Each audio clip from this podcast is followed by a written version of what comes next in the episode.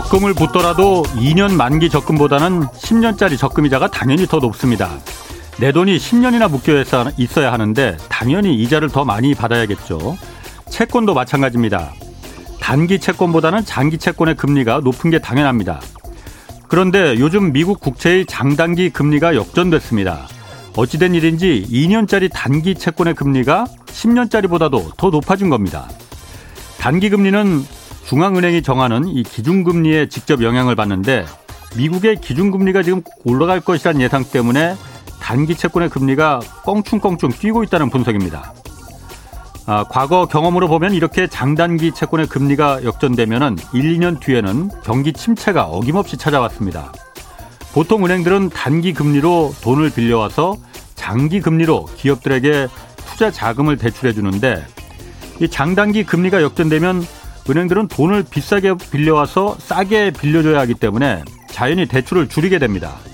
당연히 기업들의 설비 투자도 줄어들고 경기가 그래서 침체에 빠지게 되는 겁니다. 미국의 기준 금리는 이제 겨우 한 번 올렸을 뿐인데 벌써부터 장단기 금리가 역전됐습니다. 미국 연방준비제도는 이번엔 경기 침체 가능성이 낮다 이렇게 전망하고 있지만 지난 1년간 연준의 예측이 계속 빗나간 걸 보면 이걸 마냥 믿을 수만은 없을 것 같습니다. 네, 경제와 정의를 다잡는 홍반장, 저는 KBS 기자 홍사원입니다. 홍사원의 경제쇼 출발하겠습니다. 유튜브 오늘도 함께 갑시다.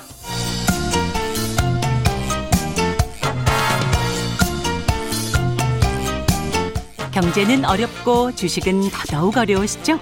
괜찮습니다. 우리에겐 염블리 염승환 이사님이 계시니까요. 친절하고 정확한 주가 분석. 이 시간 꼭 함께 해주세요. 네, 격주로 만나는 염블리의 영양 만점 종목 분석 시간입니다. 염승환 이베스트 투자증권 이사 나오셨습니다. 안녕하세요. 네, 안녕하세요. 네, 주식 관련해서 궁금한 거 있는 분들 짧은 문자 50원, 긴 문자 100원이 드는 샵 9730으로 문자 보내 주시기 바랍니다.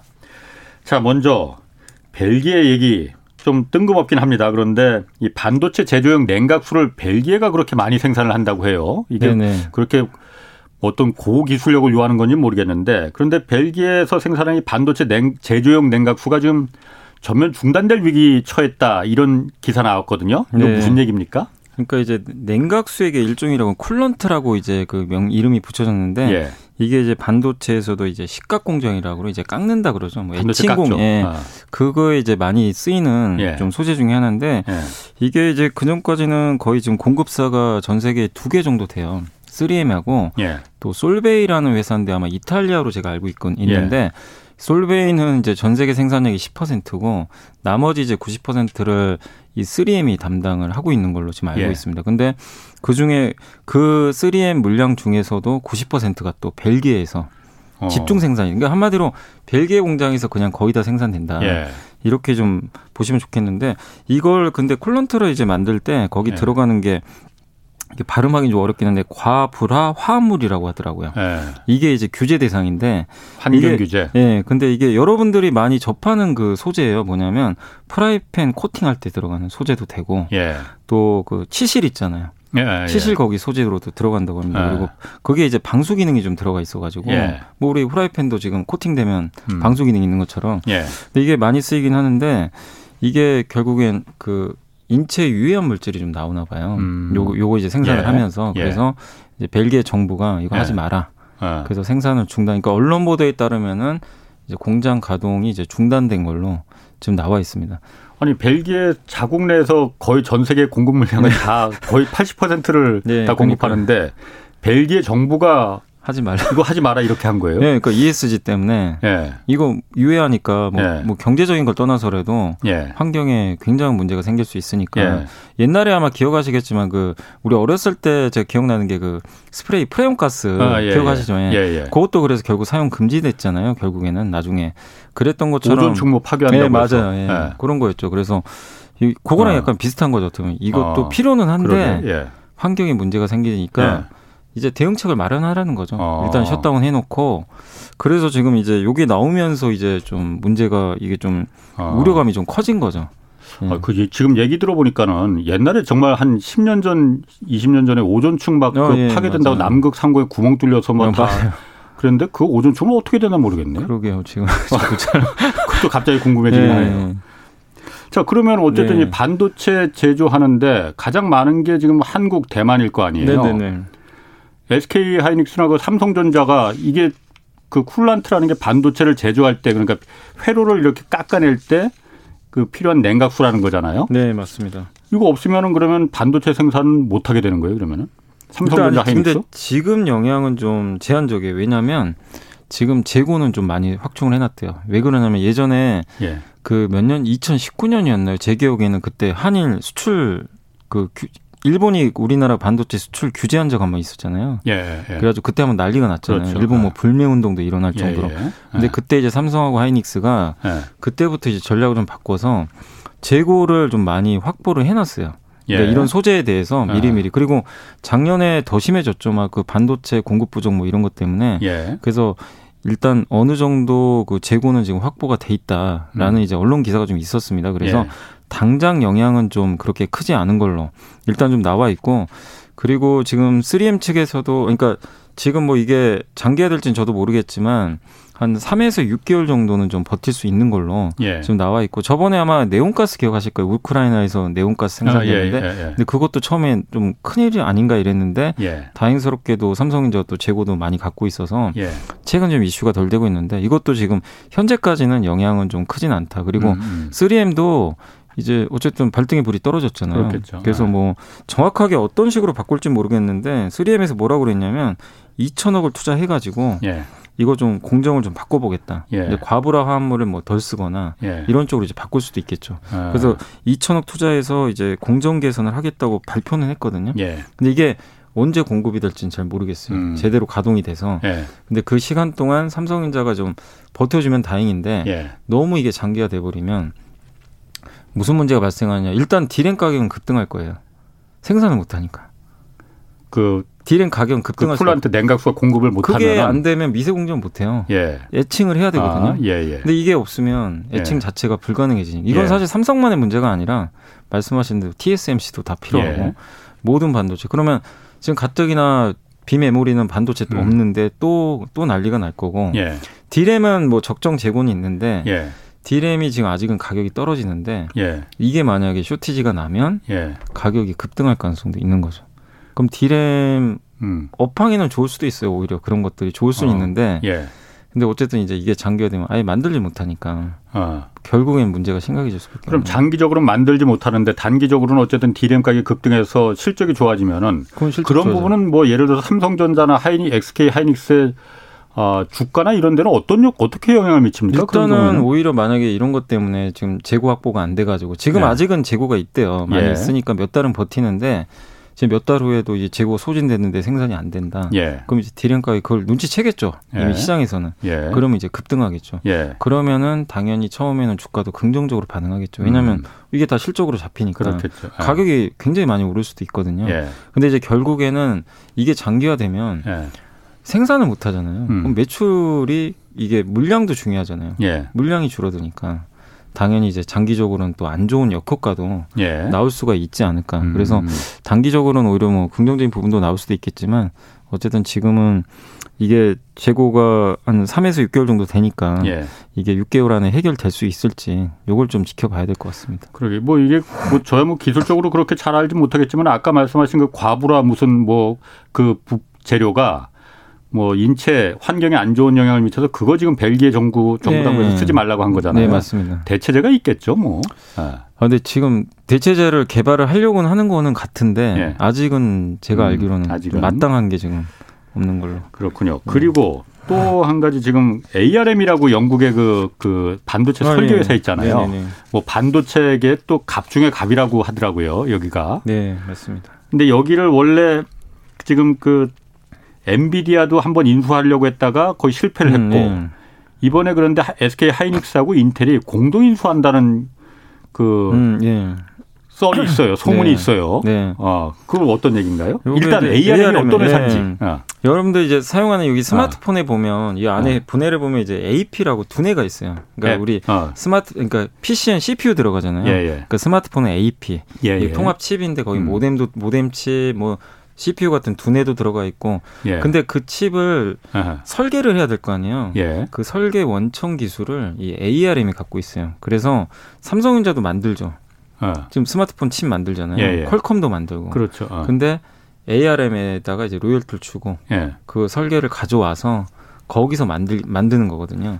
그러니까 아, 그러면은 삼성전자나 퀄컴이나 이런 데서 자기네들이 만드는 게 아니고 ARM에다가 우리가 이런 이런 기능이 필요하니 이걸 아니, 그러니까 그거는 아니고 그 어. 설계 어떻게 보면 이제 설계 원천 기술이라고 해야 될까요? 아. 그걸 가져와요. 아. 그걸 이제 가져와서 삼성이 예. 이제 직접 만드는 거죠. 거기다 아. 설계를 하고 설계를. 예. 그러니까 이걸 IP라고 하더라고요. 지적재산권 설계 예. 뭐 IP라고 하는데 근데 어쨌든 이게 있어야만 예. 반도체 설계가 가능하니고 예. 제조가 가능하니까. 근데 안드로이드 그쪽에서는 거의 대부분 지금 다 ARM 걸 쓴다고 하더라고요. 예. 점유율이 지금 90% 이르니 그냥 거의 독점이죠. 갑 중에 갑이네. 네, 갑이지. 그러니까 이게 없으면 못 만드는 거죠 예. 한마디로. 그러니까 퀄컴이나 삼성 위에 있는 기업인데 예. 어쨌든 이제 소프트뱅크가 2000 제가 보니까 2016년에 예. 320억 달러 우리나라 돈으로 한 40조 되겠죠. 예. 그 정도 돈을 주고 인수를 했고 소프트뱅크가 네, 소프트뱅크 예, 그 손정 회장이 예. 갖고 있는 그래서 거기가 이제 지분을 인수했는데 그 작년에 엔비디아가 400억 달러 인수하겠다고 발표를 했잖아요. 그랬었어요. 예. 근데 이제 인수 못 했죠. 아, 독점 문제 독점, 때문에. 네, 맞습니다. 그리고 기업들이 반대를 하죠. 아. 엔비디아 너가 뭔데 이거 가져가면 너가 갑질하면 어떡하냐. 그렇지. 그러니까 삼성도 불편하고 예. 퀄컴도 불편하고 경쟁자들이 예. 다 반대를 한 거죠. 유럽에서도 독점 문제가 좀 있었고 예. 그래서 이제 결국 매각을 이제 못 하고는 있었는데 예.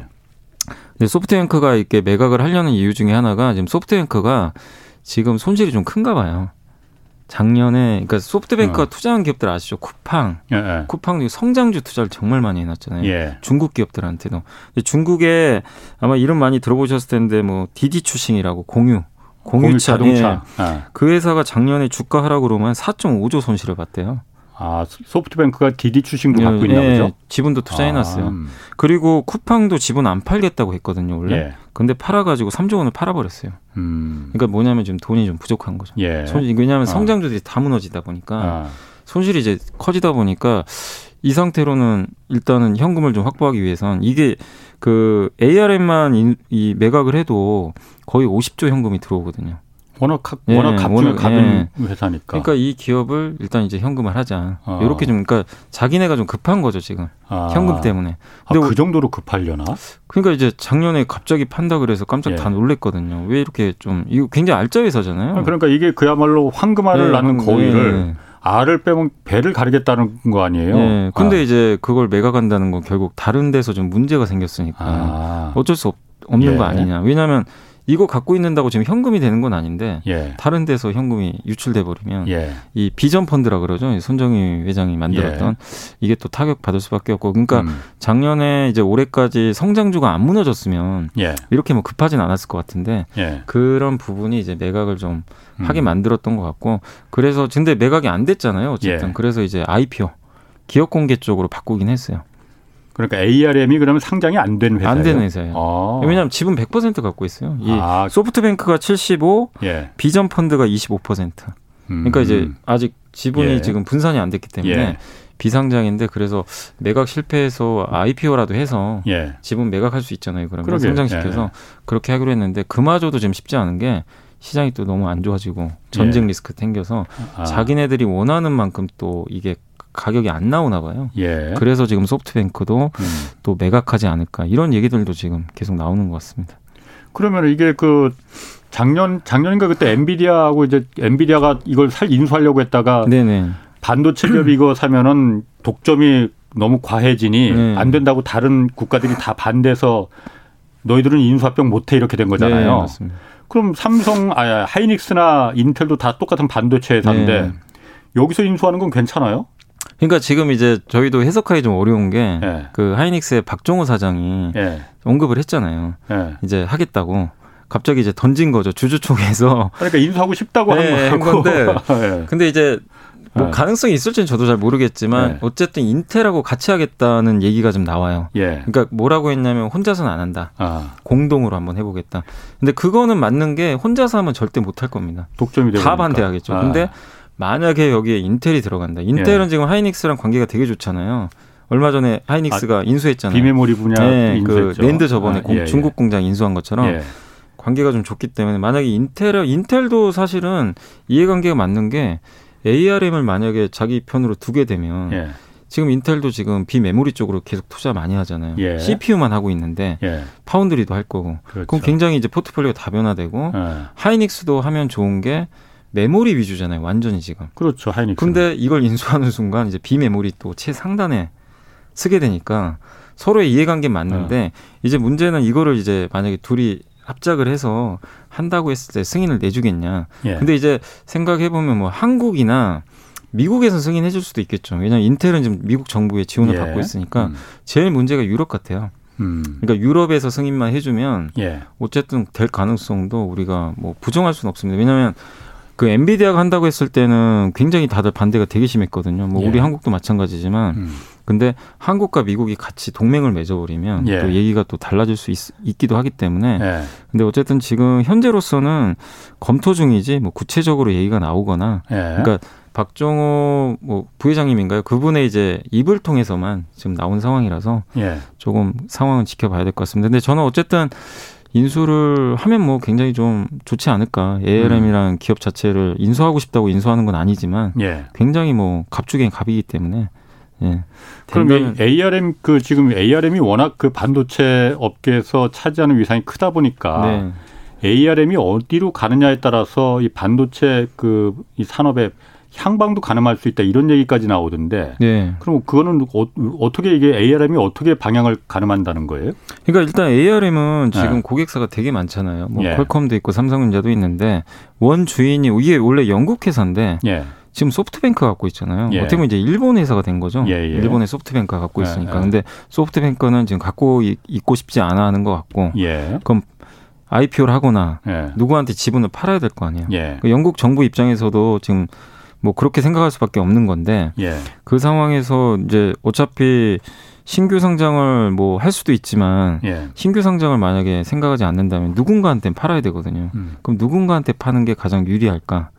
이거 이제 우리나라 입장에서 생각을 해보면 당연히 우리는 우리나라 기업이 인수하는 게 예. 가장 좋죠, 사실은. 예. 뭐 음. 엔비디아나 인텔이 인수하는 것보다. 근데 혼자 하긴 좀 어려우니까 예. 인텔과 손을 잡으면 좀 변수가 생기지 않을까 이렇게 예. 보고 있고 좀 아쉬운 거는 삼성전자도 좀 이런데 적극적으로 뛰어들면 좋을 텐데 예. 전자는 뭐 아직까지는 어떤 M&A 얘기도 안 나오는 것 같더라고요. 독점 이슈 때문에 그런 거 아니에요? 아니, 그러니까 독점 때문에 이제 손을 잡는 거죠. 아. 좀 여러 회사들하고 아. 같이 지분을 나눠서 사면 되거든요. 그렇게 되면 독점 이슈를 좀 피해갈 수 있는 피해갈 건가요, 수 있죠 일본은. 음. 예, 이제 나눠 가지게 되니까. 그렇군요. 근데 이제 한 회사가 가져간 문제가 네. 그래서 음. 엔비디아도 못했던 거거든요. 그렇군요. 예. 7373님하고 6581님, 5854님 등 많은 분들이 이 쌍방울 쌍용차 인수 소식 궁금해 하는 그 의견들을 많이 좀 물어보셨거든요. 아, 쌍방울이요? 일단 어, 에디슨 모터스가 쌍용차 인수에 이제 부적격 판정받은 건 이제 맞는 네, 것 다들, 같고 예. 쌍방울이 컨소시엄 구성해서 인수한다는데 이거 어떻게 되는 건지 쌍방울 주가가 지금 계속 오르나 보죠? 네, 최근에 이제 쌍용차를 어. 이제 인수를 하게 되면 외형이 되게 커질 수가 있잖아요. 그러니까 근데 약간 좀 저는 우려도 음. 좀 되는 게 쌍방울하고 지금 쌍용차하고 이게 매칭이 전혀 안 되거든요. 같은 쌍. 그러니까 이게 아니 그러니까 이름은 비슷한데 어.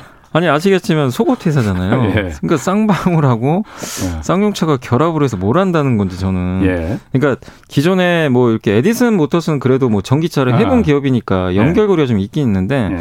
쌍방울은 아무리 생각해봐도 이거를 왜 인수하는지도 솔직히 지금 모르겠고요. 예. 증권가에서도 좀 평가하기로는 아.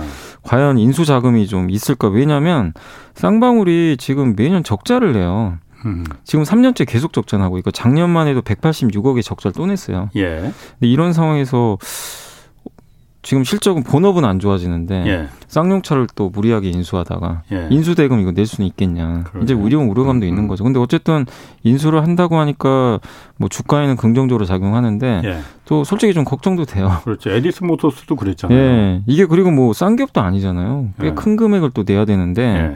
이거를 낼 지금 체력이 달. 그러면 이거를 하려면 저는 쌍방울 단독보다는 예. 컨소시엄을 맺어야 될 것 같은데 뭐 예. 거기에 대해서도 얘기는 아직 없는 것 같고 예. 그러니까 구체적으로 나와야 될 것 같아요. 예. 근데 지금은 음. 일단 인수를 한다고 하니까 뭐 시장 참가자들은 일단은 좀 좋게 보고 음. 좀 주가 올라가는 거 아닌가 싶긴 한데 저는 좀 개인적으로 어쨌든 좀 주의를 하셔야 되지 않을까. 에디슨 같은 경우에는 지금 그, 그, 그 거래가 정지됐죠. 거래 정지됐고요. 그러니까 예. 그 감사 보고서 제가 알기로는 의견 거절인데 예. 감사 보고서가 이제 그 3월 말까지 나오는데 예. 그게 적정 판결 외에는 거의 대부분 다 상패 대상이에요. 상장 폐지. 예, 그러니까 어. 적정은 적정한 거고 어. 하나가 이제 한정. 예. 한정은 조금 이제 약간 의견 충돌이 좀 일부 있어요. 예. 한 개나 두 개 항목에 대해서 예. 재무제표에. 음. 그래도 그것도 이제 상패 대상입니다. 코스닥 예. 같은 경우. 그리고 의견 거절은 재무제표를 봤는데 회계사가 예. 의견을 못 내는 거예요. 예. 내야 아. 되는데. 아, 아. 그러니까 문제가 좀 있다는 아, 거죠. 예. 그리고 이제 비적정은 아예 적정하지 않게 음. 재무제표를 쓴 거고. 예. 그러니까 이총네 개거든요. 근데 예. 거기서 의견 거절이에요. 음. 의견 거절은 상장 폐지 대상입니다. 그렇군요. 그래서 지금 거래가 정지됐고, 근데 물론 뭐 그런다고 상장 폐지가 그냥 되는 건 아니고, 뭐 개선 기간 같은 것도 부여를 하는데, 예. 어쨌든 이제 장기간 거래 정지는 불가피한 상황입니다. 지금 그 에디슨 같은 경우에 그래서 그 주가 조작 혐의를 지금 받고 있잖아요. 심사도 받고 있고. 네. 그런데 거기 지금 따라 들어간 개미 투자자들이 뭐 10만 명이 넘게 들어갔단 네, 말이에요. 그럼 그게 만약 에디슨 그 상장이 폐지가 돼 버리면은 그 투자가들은 어떻게 되는 겁니까? 거기 개미 투자자들은? 흔히 뭐 휴지라고 많이 하죠. 이게 어. 상폐당하면. 그러니까 네. 물론 회사가 없어지는 건 아니에요. 부도는 아닌데 네. 상장 폐지는 이제 주식시장에서 거래가 못 되는 거죠. 예. 주식시장이 적합하지 않다. 예. 장외시장으로 가거든요. 예. 근데 아시겠지만 상패 결정이 나면 예. 정리매매 일주일 하거든요. 예. 보통 가격이 10분의 1 토막 나요. 정리매매 될 때. 정리매매면 그 상장 폐지가 되는데 그 주식을 누가 사요? 마지막 기회를 줘요. 이제 팔으라고. 사는 사람이 있어야 될 거 아니에요? 사는 사람도 있긴 있어요. 아, 그 있어요. 예, 왜냐하면 회사가 없어지는 건 아니거든요. 아. 주식은 그대로 남아 있어요. 회사도. 그냥. 그러니까 부도 나서 회사가 파산하면 없어지는 건데 예. 이 에디슨 EV는 뭐 부도나거나 그런 건 아니잖아요. 예. 근데 상 그 조건이 안 맞아서 상패 대상이니까 회사는 예. 그대로 남아 있어요. 아. 그럼 주식도 그대로예요. 예. 대신에 주식 가치가 폭락하는 거죠. 음. 그래서 이제 제값을 못 팔고 그러니까 만약에 그렇게 결론이 나서 거래 정지 후에 음. 상패로 결정이 났다. 예. 그러면 일주일간 그 거래를 풀어줍니다. 음. 마지막 거래. 음. 그때 이제 결정을 하시는 거죠. 팔 수도 있고 그냥 아니 난 못 팔겠다. 그냥 예. 뭐 장외 거래도 할 수는 있거든요. 나중에. 예. 뭐 그때까지 가져가시면 분도 있고. 근데 그건 아. 이제 주주분들이 결정하셔야 되는데 10만 이제 개인 투자분들의 피해는 지금 불가피한 상황입니다. 만약에 지금 그 대주주들은 다 지금 그 이익을 챙기고선 다 팔아버리고 떠났잖아요. 많이, 많이 그럼 예를 들어서 예. 그 소액주 개미 투자자들이 소액주주들이 그 대주주들한테 책임을 물어서 소송을 걸거나 이럴 수는 있는 겁니까? 아니 뭐 물론 소송 걸 수는 있겠죠. 예. 근데 이제 우리나라 법상 아마 그게 좀 쉽지는 않을 것 같긴 한데 예. 제가 판례는 잘 모르겠는데 예. 이런 걸 통해서 음. 이겨 이겼다는 뭐 제가 뉴스를 별로 본 적이 없어가지고 물론 이제 소송을 걸 수는 있겠죠. 예. 예. 근데 그거는 이길 수 있을지는 잘 모르겠습니다. 뭐 집단 예. 소송하고 그러는 게 뭐 간단한 일은 아니니까 예. 그 수많은 그 투자자들 의견도 다 다를 수 있고. 자 어쨌든 뭐 그 요건 한번 좀 그 지켜봐야 될것 네. 같고요. 그다음에 지난달 수출액이 역사상 최고치를 넘었다고 네, 해요. 맞습니다. 또 요즘 네. 수출액 뭐 계속 높으니까. 네. 그런데 무역 수지는 오히려 적자가 났다고 해요. 네. 지난달에는. 그러니까 이게 내용을 어. 말씀드리면 어. 수출액은 이제 우리나라 원화 기준으로는 네. 77조 1,853억으로 네. 지난해보다 18.2% 일평균으로도 되게 좋았는데 음. 이게 우리나라가 이제 수출 데이터 발표한 이래 역대 최고 월 기록이라고 합니다. 그러니까 예. 수출만큼은 사상 최고치를 돌파를 했다. 예. 이렇게 보시면 좀 좋을 것 같고. 근데 이게 빚이 발한 이유 중에 하나가 수입 때문에 예. 수입액은 더 많았습니다. 77조 예. 4,573억. 예. 그러니까 천억 정도 지금 적자가 난 거죠. 예. 그래 좀 아쉬웠는데 수입은 27.9% 급증했는데 예. 이게 좀 많은 분들이 좀 이제 좀 아쉬워하는 게 겨울철에는 에너지 수입이 급증하니까 가끔 무역 수지 적자가 나요. 예. 그래서 12월, 1월에 적자 났는데 예. 2월에 다행히 흑자 났거든요. 예. 아 그래서 이제 난방 수요도 좀 줄고 음. 좋아지나 보다. 아, 이랬는데 3월에 다시 적자 난 거는 난방 예. 수요보다 이제 전쟁 때문이죠. 우크라이나. 전쟁 우크라이나 아, 유가 예. 어마어마하게 올라갔잖아요. 예, 유가뿐만이 아니라 LNG 가격도 200% 올랐고요. 석탄 가격이 441% 올라갔다고 합니다. 어. 이런 것들이 다 우리나라 이제 전력 이제 발전원으로 다 쓰이는 것들인데 예. 에너지 가격이 너무 올라가다 보니까 이례적으로 3월에 이렇게 무역 적자가 나는데 예. 우리나라가 이렇게 무역 적자 나는 경우가 거의 없거든요. 그렇죠. 2008년 금융위기 그렇죠. 때. 예. 그다음에 98년 그때 외환위기 정도. 예. 요 정도예요, 예. 사실은. 예. 굉장히 드문 일인데 예. 이렇게 계속해서 적자 나는 거는 결국 원자재 가격에 대한 그 비용 부담. 예. 그러니까 너무 아쉬운 게 수출은 잘 되는데 이게 원가가 너무 늘어나니까. 예. 그러니까 수출은 매출액이거든요. 음. 근데 이 수입은 매출 원가. 예. 예 비용이죠. 그렇죠. 예. 이게 더 많아 버리니까 예. 돈을 벌 수가 없는 예. 그런 상황으로 좀 가서 좀 이번 수출 데이터는 사상 최대에도 불구하고 좀 약간 아쉽다라는 평가가 많이 있습니다. 그렇군요. 리얼 그린님이 이거 물어보셨어요. HMM 요즘 여기 주가가 이분 말에 따르면 폭포수처럼 떨어지는가 본데 아. 이게 무슨 일이 있는 건지 HMM이 많이 요즘 안 떨어지나 봐요. 이게 주가가? 어떻게 됐냐면 작년에 아마 스토리를 말씀드리면 작년 상반기에 너무 좋았잖아요. 10배 예, 갔잖아요. 그렇지. 그때 이제 예. 운임지수 폭등. 하반기에도 운임지수는 계속 갔고 예. 올해 올해 한 2월까지인가 1월까지도 운임이 올라갔는데 예. 근데 주가는 그때 이제 반토막이 났어요. 운임지수 예. 올라가는데 하반기에. 근데 그랬다가 하반기에 이제 반토막 났다가 올해 들어와 가지고 주가가 50%또 급등이 나왔어요. 왜냐하면 음. 이제 운임지수는 계속 견조하니까 어, 예. 실적 좋네 피크아웃 아니네 예. 이래가지고 올린 거예요 다시 그래서 제 기억에는 얼마 전에 3만 5천 원까지 갔었어요 예. 그랬었는데 왜 빠지고 있냐면 그러니까 그때 한번 더 올라갔던 이유가 전쟁 났잖아요 전쟁 음. 나면 물류가 또 공급이 부족해져서 예. 배가 운항도 잘 안 될 거고 예. 또 운임지수 급등하는 거 아니까 예. 이 기대감이 또 있었어요. 아하. 근데 실제 지금 이 회사의 지금 주력이 컨테이너선인데 예. 컨테이너선 운임지수가 9주 연속 하락을 했다고 합니다. 아. 계속 꺾이고 있대요, 실제로. 예. 급락은 아닌데 매, 매주 조금씩 조금씩 빠져요. 예. 그걸 이제 뒤늦게 반영을 하는 거죠. 음. 그러니까 이제 운임 좋은 시절은 좀 끝난 거 아니냐. 음. 근데 주가는 작년에 10배 올랐다가 반토막 났다가 또 이번에 50%또 올랐고. 예. 그러니까 이제 한 번 더 올렸다가 어 빠지네. 이제 펀더멘털을 반영하는 거죠. 음. 그리고 한 가지 악재가 전환사채 물량이 많은 거 알고 계시죠? 그렇죠. 네, 우리 아. 국가에서 갖고 있잖아요. 아직 나오진 않았죠. 네, 나오진 않았고 네. 그거를 아마 이제 팔긴 너무 어려워요. 너무 물량이 많아가지고 제가 알기로는 4억 주가 넘는 것 같아요. 그 산업은행이 다 갖고 있는 겁니까? 네, 산업은행하고 아. 하나 더 있는데 제가 아. 기관이 하나 더 있는데 네. 그래서 우린 이제 정부기관 거니까 다 예. 그러면은 그거를 아마 M&A를 할 것 같더라고요. 나중에.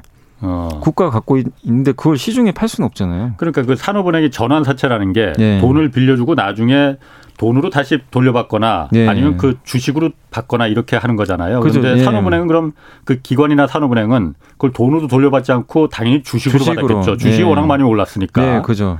지금 그걸 주식을 갖고 있는 거고 아직 시장에 내놓지는 네, 내놓지는 않았고요. 아직도 확 빠지겠네 그러면. 만약에 이제 주식 전환을 했는데 예. 그거를 시중에 팔아버리면 예. 주가는 그냥 어마어마하게 폭락하는 그러니까. 거죠. 왜냐하면 그게 물량이 지금 주식 수의 두 배예요. 아, 지금 주식 수만큼이 또 있어요. 그러니까. 어. 그러니까 어마어마한 거죠. 근데 예. 그때는 어쩔 수 없었던 게 그렇지. 회사가 망할 뻔했잖아요. 예, 예. 그래서 이제 공적 자금 투입해가지고 전환사채 사버린 거죠. 예. 예. 했던 그래서 당연히 이제 그, 그 돈으로 또 살아난 건데 예. 그리고 나서 이제 어마어마한 돈을 벌었잖아요. 예. 그래서 이제 그걸 또 어떻게 보면 우리 세금이 또 들어간 거잖아요. 그렇죠. 근데 이제 그거를 시장에 팔면 너무 또 리스크가 크니까 예. 원매자가 나올 때까지는 아마 계속 들고 있을 가능성은 있는데 예. 누가 인수할지는 잘 모르겠습니다. 이게 등치가 굉장히 큰 회사라 예. 또 시황도 굉장히 타는 회사고. 예. 근데 어쨌든 빠지는 건 그런 물량 부담에다가 예. 지금 컨테이너 업황이 꺾였어요. 음. 그러니까 지금 펀더멘탈이 좀 문제가 생겨서 주가가 좀 빠지고 있다. 그럼 해운 업계가 뭐 HMM만 있는 건 아니잖아요. 해운 네. 회사가. 그럼 다른 회사들도 그럼 해운 비슷해요. 쪽은 다 비슷해요. 네, 비슷합니다. 비슷하고 왜냐면 운임지수에 다 연동이 되니까. 아. 그러니까 작년에 너무 운임지수가 올랐거든요. 정말 예. 우리가 생각해도 너무 이거 비정상 아니냐 예. 할 정도로 매주 그렇죠. 올라갔어요. 그렇죠. 끝도 없이 올라갔으니까. 예. 그러니까 한 HMM이 7조를 벌어버렸잖아요. 1년에. 음. 어마어마한 돈을 번 거죠. 근데 이게 꺾이면 당연히 돈 버는 게 줄어들 거 아니에요. 그렇죠. 그래서 그런 부분 때문에 이제 우려를 하는 거죠. 음. 그래서 주가 빠지는 거 이제 그런 부분. 그러니까 지금 주가가 절대 비싸거나 뭐 고평가는 아닌데 운임 지수가 꺾이면 어쩔 수가 없는 거죠. 그건 음. 주력 그 산업이 꺾이는 거니까 지금. 예. 그러니까 그게 음. 터닝할 때까지는 좀 주가가 부진할 수 있다. 알겠습니다. 에너지 문제 조금 더 좀 짚어보면은 네. 그 러시아가 그 천연가스를 유럽에 지금 다 거의 절대량을 공급하는데 이거를 루브라로 러시아 돈 루브라로 대금을 지급해야 된다. 네. 그렇지 않으면 가스 공급 끊겠다 이렇게 얘기를 했어요. 어, 일단 유럽은 그러면 유럽 국가들은 특히 독일, 프랑스 이쪽 나라들 많이 천연가스 러시아에서 네. 수입하고 있는데 여기서는 그럼 루브라로 대금 지불하겠다고 했나요? 어떻습니까? 아니요, 지금 반대하고 있습니다. 못 한다. 하겠다고? 네, 못 한다. 어. 루브라로 할 수는 그리고 루브라로 하게 되면 또 당연히 미국에 또 그러니까 그 경제가 예. 굉장히 심해질 수 있거든요. 예. 얼마 전에 그 사우디가 한번 그 말했잖아요. 그 위안화, 위안화 쓰겠다고 예. 한번 이제 난리가 난 적이 있었는데 예. 어쨌든 지금 미국 입장에서는 이런 에너지 이제 공급할 때 예. 달러 위주로 좀 하길 원하는데 예. 여기서 이제 루브라로 결제해 버리면 더욱 더 강도 높은 또 제재가 들어갈 수도 있고 네. 유럽 입장에서도 어쨌든 루브라 가치가 많이 떨어졌잖아요. 거의 폭락이죠. 예. 근데 네. 그거를 그걸로 결제하는 것 자체가 예. 또 리스크가 또 클 수도 있기 때문에 그래서 예. 일단 독일은 독일을 비롯한 유럽 대부분의 국가는 일단 현재까지는 이 제한을 거부했다. 예. 근데 러시아는 뭐 루브라 결제 안 하면 우리 공급 안 하겠다. 예. 엄포를 놨는데 실제 근데 조금 러시아도 이렇게 러시아도 피해를 보거든요. 공급 안 해봐야 아, 자기네들 그렇지. 손해니까 예, 예. 그래서 좀 유예 기간 좀 일부 줬나 봐요. 예. 뭐 언제까지는 루브라 결제 안 해도 좀 공급은 일단 한시적으로 하겠다. 예. 근데 이 상태로 가면 언젠가는 루브라 결제 안 하면 끊어버리겠다. 예. 그러니까 한시적으로는 언급은 해놨어요. 그래서 당장 어. 문제는 아닌데 예. 시간이 좀 지나면은 좀 문제가 일부는 예. 좀될 가능성이 있습니다. 그러니까 지금 유럽이 가장 급한 게 지금 천연가스를 어디서 수입할 거냐. 예. 이게 제일 크잖아요. 예. 워낙 러시아 비중이 크니까. 근데 그나마 좀 다행이라고 해야 될 건 뭐냐면 일단 지금 난방 시즌이 끝났거든요. 그렇지. 겨울은 지났죠. 예, 지났기 때문에 예. 지금 당장은 큰 영향을 주긴 어려워요. 음. 음. 근데 이제 이게 장기화 돼 가지고 여름을 지나면 또 문제가 심각한 게 여름부터는 재고를 또 미리 쌓아놔야 된대요. 아하. 그래서 네. 아직 한 2, 3개월 정도의 시간은 남아 있으니까 아직 걱정할 단계는 아닌데 음. 이게 장기화 될지. 근데 그 장기화되는 과정에서 유럽은 이제 다른 루트를 찾아야 되겠죠. 예. 러시아를 대체할 수 있는 예. 그쪽을 찾는 게 지금 숙제인 것 같아요. 아니 러시아는 그러면 일단 이걸 루블화로만 받겠다고 하는 그 의도가 그 뭐예요 그러면은? 그러니까 이제 무슨 협박, 이득이 되는 거지 러시아는? 협박하는 거죠 협박. 그러니까 지금 협박? 예 협, 어. 떻게 보면 협박일 가능성이 높은 게 예.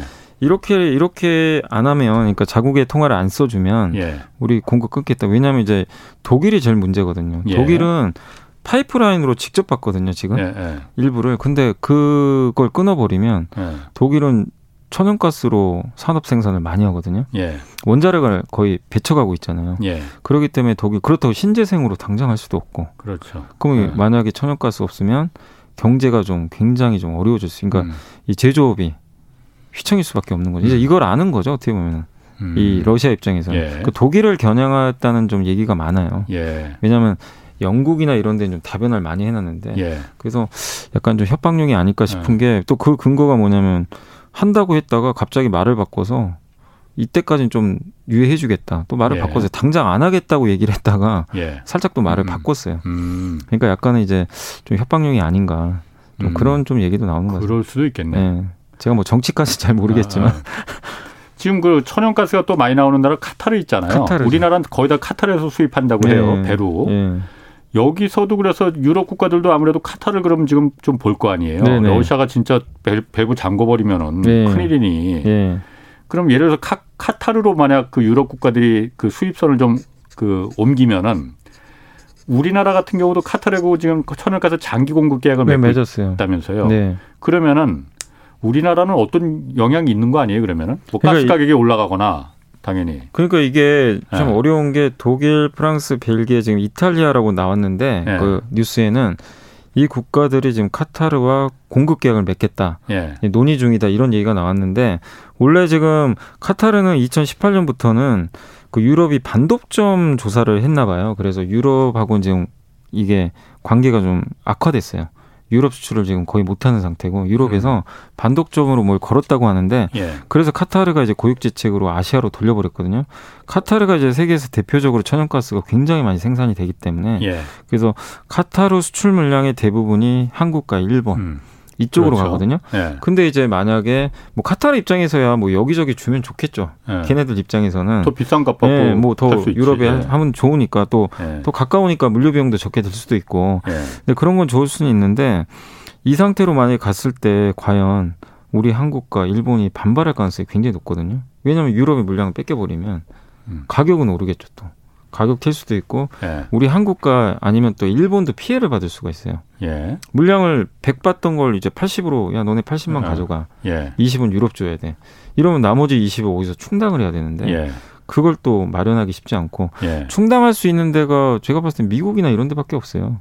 어, 네, 미국이 예. 제일 많이 또 수출하거든요. LNG 예. 같은 경우. 그래서 지금 미국도 유럽으로 좀 많이 수출을 하는 편인데 예. 어쨌든 지금 독일이나 이런 나라도 유럽 이제 러시아가 끊겠다는 거죠. 예. 러시아랑 끊는 순간 대체제를 마련해야 되는데 가장 근거리 있는 데가 이란 아니면 카타르예요. 예. 이란은 지금 지금 제재 때문에 못 들어오잖아요. 예. 이란이 풀리면 음. 또 달라질 수도 있어요. 그럼 음. 뭐 카타르는 음. 우리나라한테 주고 이란이 유럽에 주면 되니까. 예. 근데 이란 제재가 언제 풀릴지 예. 모르는 상황에서 가장 유럽과 가까운 게 카타르니까. 결국 유럽도 이제 여기에 네. 손을 내미는데 이게 어떻게 될지 모르겠고 근데 어쨌든 독일은 좀 급한 게 음. FSRU라고 있어요. 이게 뭐냐면 그 여러분들 배 중에 엄청 큰 배인데 이게 그 부유식 저장 설비라 그래가지고 배에서 이 밑에다가 이제 구, 이 해상에다가 구멍을 뚫어가지고요. 예. 천연가스를 이렇게 시추하는 배가 있어요. 그거 어. 세개 투자한다고 지금 발표가 났나 봐요. 독일에서. 어. 예. 그러니까 그 천연가스 직접 시추하겠다. 급 이제 아. 급한 거죠. 어. 독일도 이제 배를 그 배가 있어야 시추를 하니까. 예. 그래서 우리나라에 뭐 발주할 거란 얘기도 일부 있는 것 같더라고요. 어, 그 어쨌든 우리나라에서 그런 드릴링 쉽이나 LNG 운반선 예. 같은 것도 많이 만들잖아요. 예. 이쪽은 그러면은 그배 만드는 회사들은 삼성중공업이나 뭐 이쪽은 아니 뭐 이제 수요가 굉장히 좋을 수밖에 없는 거죠. 왜냐하면 아. 유럽은 그동안 파이프라인으로 받았는데 예. 러시아를 끊으면 파이프라인이 아니라 배로 이제 운반해야 되거든요. 예. 뭐 카타르에서 독일까지 뭐 파이프라인 설치할 수는 없으니까 아. 그럼 배가 많이 필요하고 지금 그렇겠네. 미국에서도 지금 배로 가잖아요. 미국은 다. 예. 그럼 배가 많이 필요하고 그리고 그 독일이 뭐라고 했냐면 LNG를 이제 배로 실어 나르려면 예. 자기네 그 터미널에 있어야 되거든요. 음. 배로 이제 배가 하역해서 예. 실어야 되니까 터미널을 만든다고 발표를 또 했어요. 아. 그러니까 배로 하겠다는 거죠. 장기적으로는. 그러게 그 선박 회사 배 만드는 회사들이 굉장히 것 같은. 네, 그래서 실제로 아. 수주가 네. 많은데, 네. 근데 지금 문제가 수주는 많은데 네. 이제 도크가 꽉 차면 아. 아무리 수주를 받아도 만들 수 있는 이제 용량이 그게 이제 용량이 부족하니까 아. 그건 좀 약간 좀 아쉬울 수도 있죠 조선사 입장에서. 야, 제가 이 그 사실 제가 경제쇼 하면서 네. 경제쇼 이거 하기 전에 제가 사실 주식 같은 거 잘 관심도 없고 잘 네. 몰랐고 하지도 않았거든요. 네. 그런데 제가 느낀 게 아, 제가 이렇게 많은 정보들 이렇게 들으면서 네. 주식하면 큰 부자 될 것 같다는 네, 아닙니다. 근데 근거 없는 자신감이 막 네. 생기는 것 같아. 근데 이게 주가라는 거 꼭 그러지도 않아요. 이게 그럼 조선주 막 대박 날 것 같잖아요. 예. 또 그러지도 않아요. 조선주도 아. 그렇다고 잘 가는 것도 아니고 왜냐하면 예. 조선주가 좀 약간 리스크가 하나 있는 게 요새 원자재 가격이 너무 오르잖아요. 예. 배를 뭐로 만들겠어요, 다. 쇠, 예. 철로. 그 그런 것도 아. 가격 튀면 예. 실적이 그래 지금 안 좋아요.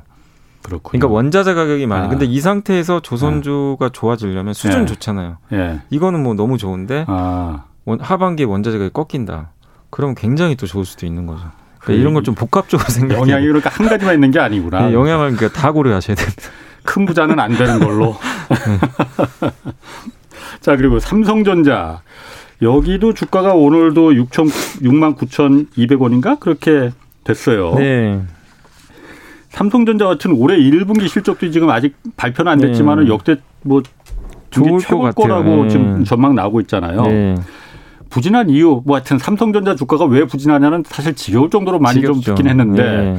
딱히 그러니까 왜 그렇지라는 게 저는 사실 그 이게 상속세 12조 원을 내야 되기 때문에 음. 그게 발목을 잡고 있는 거 아니냐 그 말을 들었을 때 아 그럴 수 아. 있겠네라고 생각이 들었는데 네. 부진한 이유가 뭡니까? 근데 그거는 이제 지분 매각을 이미 했기 때문에 네. 올해는 이제 더 아마 안 나올 거예요. 그래서 네. 자녀 지분이 좀 남아 있는데 네. 뭐 홍나희 여사라든가 이제 이런 분들이 배당을 좀 더 받으면 또 충분히 어느 정도 커버할 수 있다고 하니까 예. 지분 매각에 대해서는 너무 걱정하실 필요는 없을 것 같고 다만 이제 좋은 점은 어쨌든 메모리는 너무 좋아요 여전히 예. 이번 1분기 실적도 13조 원에서 많게는 14조 원 사이 예. 그러니까 목요일 날 발표하거든요. 예. 실적은 문제 없어요. 근데 이 실적 좋은 건 대부분 메모리. 예. 그래서 삼성전자의 기본 뼈대는 메모리잖아요. 뭐 이, 이게 제일 중요하잖아요. 그렇죠. 그러니까 그래서 7만 원 밑에서는 계속 저가 매수도 들어오고 주가가 잘 버티는데 주가가 올라가기 위해서는 어쨌든 이익 그러니까 주가의 상승 원리 중에 하나가 이익이 증가하거나 아니면 이제 valuation 매력 예, 예. 그러니까 주가는 EPS 곱하기 뭐 PER이라고 아마 많이 들어보셨을 거예요. 예. 이 PER이 매력이죠. 이 회사 성장 여력 있나? 음음. 음. 무슨 매력이 있지? 예. 근데 아까 말씀드린 대로 이익은 문제가 없어요. 음. 이거 애널리스트 분도 다 인정을 하는 거고 예. fundamental 문제 아닌데 왜 이렇게 주가 안 갈까? 그러면 퍼에 문제가 생긴 거 아니냐? 매력이 음. 없는 거 아니냐? 왜냐하면 이제 첫 번째가 삼성전자의 그 스마트폰. 예. 뭐 우리 얘기 많이 해봤잖아요. GOS. 음. 이게 결국 이제 브랜드 가치를 훼손시키고 초등학생들도 지금 아이폰으로 바꿔달라고 할 정도니까 예. 이게 문제가 좀 생각보다 크다는 거죠. 아. 애플하고 그래도 예전에 경쟁을 했는데 예. 이제 애플하고도 완전히 밀리는 거 아니냐. 예. 그럼 이제 음. 삼성의 스마트폰이 안 팔리면 삼성 입장에서도 뼈 아픈 게 여기에 반도체 공급도 하고 비메모리 반도체 삼성 것도 들어가잖아요. 예. 그럼 그게 이제 수요가 줄 수밖에 없잖아요. 예. 그러니까 그런 반도 비메모리 쪽으로도 문제가 생기고 예. 또 비메모리 쪽에서도 이번에 엑시노스를 야심차게 내놨는데 열을 못 잡아가지고 그 칩, 예, 아, 칩 예. 열, 그러니까 성능은 되게 좋대요. 예. 근데 너무 뜨거워진다고 하더라고요. 예. 이걸 못 잡았으니 그러면 사실 어떻게 보면 좀 무용지물이잖아요. 예. 아무리 스펙이 좋아도 예. 이제 시스템 반도체에 대한 실망. 도대체 언제 좀 제품 이 품질이 좋아질까? 스펙은 좋은데 그 스펙은 너무 좋아요. 예. 근데 스펙은 좋은데 최적화가 안 된 거죠. 아하. 그러니까 이제 너무 고사양 제품인데 사실상 이제 음. 쓰기가 좀 어려운 그런 상황이고 그 다음에 이제 파운드리도 음. 작년부터 저도 항상 그 얘기했던 게 아 올해는 한번 파운드리 기대해볼 만하다. 예. 뭐 언론 보도도 그렇게 나왔고 수율도 잡혀가고 근데 지금 최근에 나온 뉴스는 파운드리도 좀 위기다. 5나노, 4나노, 3나노로 갈수록 공정은 어려워지는데 예. TSMC에 비해서 밀리고 있고 음, 예. 얼마 전에 콜컴한테 고객도 뺏겼다니 그 예. 콜컴이 TSMC로 바꿨다. 예. 뭐 이런 얘기도 나오고 그러니까 결국엔 좀 복합적이긴 한데요. 삼성전자에 대한 좀 약간의 기대치가 높았는데 예. 이런 일련의 사건들이 발생하니까 이익은 좋게는 거 알겠는데 삼성전자를 왜 사야 되지? 예. 매력이 있나? 이 돈이면 차라리 뭐 TSMC 사는 게 낫지 않나? 애플 사는 게 낫지 않나 이게 하나 있고 그다음에 이건 저의 개인적인 생각인데 네.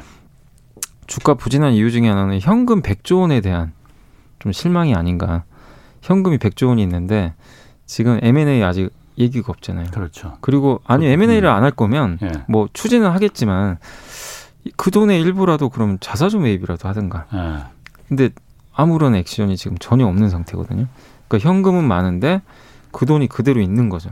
그러니까 저도 지금 그 부분을 네. 좀 얘기를 하려고 했거든요. 네. 삼성전자는 어쨌든 지금까지 이렇게 커왔던 게 네. 도전하고 혁신하고 이런 거를 기반으로 해서 큰 어, 회사잖아요. 어, 그런데 지금 새로운 사업에 대한 성장 동력을 새로 발굴하기 위한 말씀하신 대로 스마트폰이나 비메모리나 이런 부분이 좀 지지부진하다면은 네. 새로운 뭐 인공지능이라든지 무슨 메타버스 이런 신성장 산업에 대해서 그 많은 돈을 백조 원을 갖고 있는 돈을 음.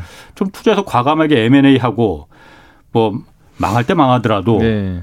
그런 부분이 좀 있어야만이 그 기업의 가, 그 어떤 혁신성이 좀 있을 음. 것 같은데 일절 그런 부분이 얘기가 안 나온단 말이에요. 네. 그리고 심지어는 그게 뭐 이재용 부회장이 지금 뭐 그 그때는 이제 어 감옥에 들어가 아, 있었기 감옥에. 때문에 못한 거다라고 했는데 나왔는데도 불구하고 지금 나온 지 지금 벌써 한참 됐잖아요. 됐죠, 예. 작년 8월인가 그때 네, 나왔으니까. 맞습니다. 그런데도 일절 그런 부분에 네. 대해서 뭐 아무 움직임이 없으니 그런 부분에 대해서 사람들이 좀 실망하는 거 아닌가라는 네. 생각이 좀 들더라고요. 그런 얘기도 많이 하세요. 그러니까 네. 이제 그 방금 말씀드린 그런 주가 측면에서도 매력이 좀 떨어지는 부분들하고 예.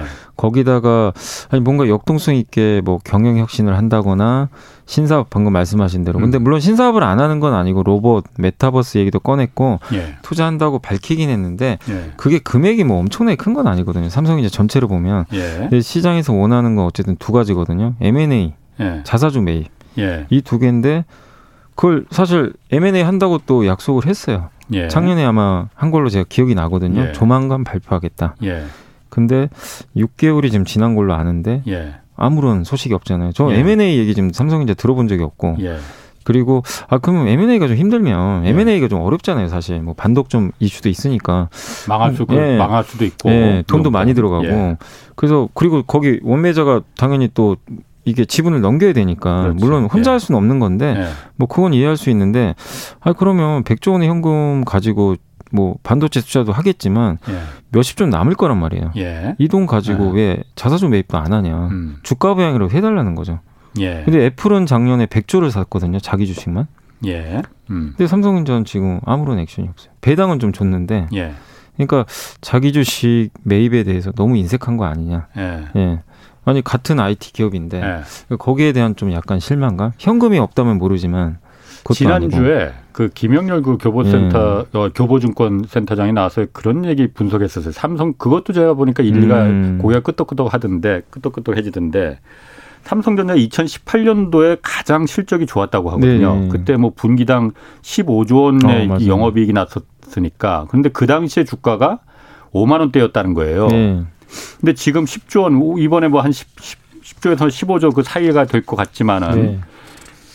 이 정도인데 지금 그 7만 원, 6만 원 그, 그거면은 지금도 2018년도에 비해서 주가가 더 고평가돼 있다라고 음. 판단할 수 있다는 거죠. 그래서 아 그건 그럴 수도 있겠네라는 음. 생각이 들었거든요. 어쨌든 실적이 기반이니까 근데 이제 저는 좀 그렇게 생각은 안 하는 게 예. 그때 실적이 물론 사상 최대고 지금은 이제 거의 비슷해요. 예. 그러니까 실적만 음. 보면 당연히 그때가 그렇죠. 훨씬 싼 예. 그때 PER가 뭐 다섯 배밖에 안 됐어요. 예. 지금 아홉 배 정도 되거든요. 아. 그러니까 지금 주가도 비싼 건 아닙니다. PER로 계산하면. 예. 근데 저는 왜 좀 거기에 반론을 좀 제기하냐면 그때랑 다른 건 예. 그때는 반도체 사이클이요. 이랬어요. 진폭이 너무 심했어요. 2018년 그렇게 좋다가 2019년에 예. 하이닉스 영업이익이 10분의 1토막 났었잖아요. 아. 확 줄어버렸어요. 예. 근데 지금은 아무도 그렇게 얘기를 안 해요. 무슨 얘기냐면 예. 디램 사이클이요. 예. 진폭이 점점 얕아져요. 아. 완만해져요. 그럼 예. 뭐냐면 PER가 이게 예측이 가능하다는 거죠. 어, 옛날에 음. 그러니까 어, 지금 10조 벌었어? 예. 내년에 1조 벌면 어떡하지? 이 걱정을 안 해요. 음. 10조 벌다 8조 이렇게 예상을 해요. 아하. down cycle에도. 예. 그러면 PER가 올라가요. 예. 왜냐하면 예측이 가능.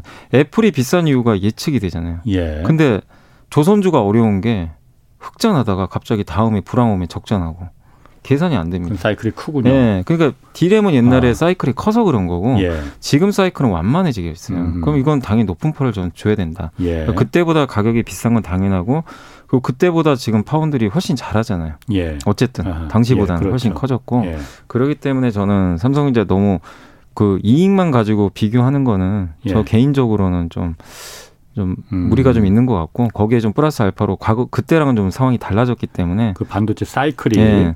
아. 그래서 그래서 지금 7만 종대 전자에서 예. 지금 유진하는 게 저는 예. 그 이유 때문이다. 음. 더는 안 빠지잖아요. 예, 예. 근데 진짜 안 좋으면 더 빠져야 되는데 예. 근데 못 가는 거는 7만 전자 이상을 가려면 나머지가 좀 잘해줘야 되는데 음흠. 이거 사람들이 지금 기대를 못해요. 예. 자사주 매입도 안 하고 M&A도 없는 것 같고 예. 파운드리도 아직 좀 음. 그런 것 같고 음. 그래서 주가가 여기서 그냥 횡보하는 게 아닌가. 자사주 매입은 그 꼭 해야 되는 겁니까 그러면은? 아니, 좀 뜬금없는 질문인가? 아니, 아. 해야죠. 그냥 주가 저는, 강화를 위해서? 아니요, 저는 하는 게 좋다고 생각합니다. 어. 그러니까 누구의 왜냐, 이익을 위해서? 주주들의 이익을 주주 위해서. 이익이죠. 왜냐하면 주당 가치가 올라가요. 예. 그리고 지금 소액 주주가 500만이 넘잖아요. 500만, 아. 600만인데. 예. 어쨌든 왜냐하면 현금을 만약에 안 써요. 예. 그러니까 삼성인자가 투자도 엄청 앞으로 더 해야 되고 현금을 예. 쓰기가 빠듯하다. 그러면은 뭐 당연히 그거보다는 신사업 투자한 게더 난데 예.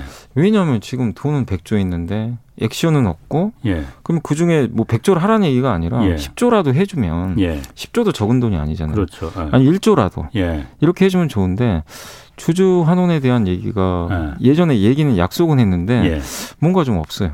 어, 그러니까 주가는 부진한데 자사주 매입이라는 건 그러니까 그 대기업 대주주들이 그러니까 삼성 오너 일가가 예를 들어서 시장 시중에 삼성전자 주식이 만 주가 있으면은 네. 그걸 갖다 그 중에서 한천 천 주를 사주면은 시중에 유통되는 주식 물량이 9천 주밖에 없으니까 주가가 그만큼 올라갈 거니까. 그게 이제 자사주라는 게 두 가지인데 방금 말씀 대주주가 사는 것도 있는데 예. 이제 제가 말씀드리는 거는 회사가 유보금 있죠. 예, 예. 쌓아놓은 100조. 아. 그거 회사 돈으로 사는 거예요. 아, 회사가 회사, 회사 돈으로, 회사 돈으로 네, 직접 유보금으로. 사는 네. 아. 그 돈으로 사는. 그러니까 은행에 넣어놓는 것보다 예. 자기 주식 샀는데 예. 만약에 네이버가 그 대표적인 사례예요. 옛날에 네이버가 옛날에 주가 쌀 때 자사주 예. 매입 엄청 했는데 그게 주당 가치가 올라가니까 현금보다 가치가 훨씬 비싸져 버렸거든요. 예. 한 5조 원 됐어요. 옛날에 1조가 안 될 때 샀는데. 예. 그러니까 주가 올라가면 또 회사도 좋은 거죠. 아. 그래서 저는 현금보다는 그게 낫지 않나. 그럼 그 투자자들은 아 저 회사는 내가 투자한 삼성전자, 네이버 저런 회사들은 항상 우리의 이익을 우선시 생각한다 이런 이미지도 그럼요. 어, 주주 친화적이구나. 아. 그래서 워런 버핏이 자사주 매입하는 기업들을 선호하는 게 그런 이유 때문이거든요. 그렇군요. 예. 아이고 오늘 재밌는 얘기 아주 재밌게 잘 들었습니다. 지금까지 염승환 이베스트 투자증권이사 함께했습니다. 고맙습니다. 네, 감사합니다. 자 내일은 김영익 서강대 교수와 현재 경기 국면 어디에 지금 위치해 있는지 그리고 자산 배분 어떻게 해야 할지 자세히 좀 살펴보겠습니다. 지금까지 경제와 정의를 다잡는 홍반장 홍사원의 경제쇼였습니다.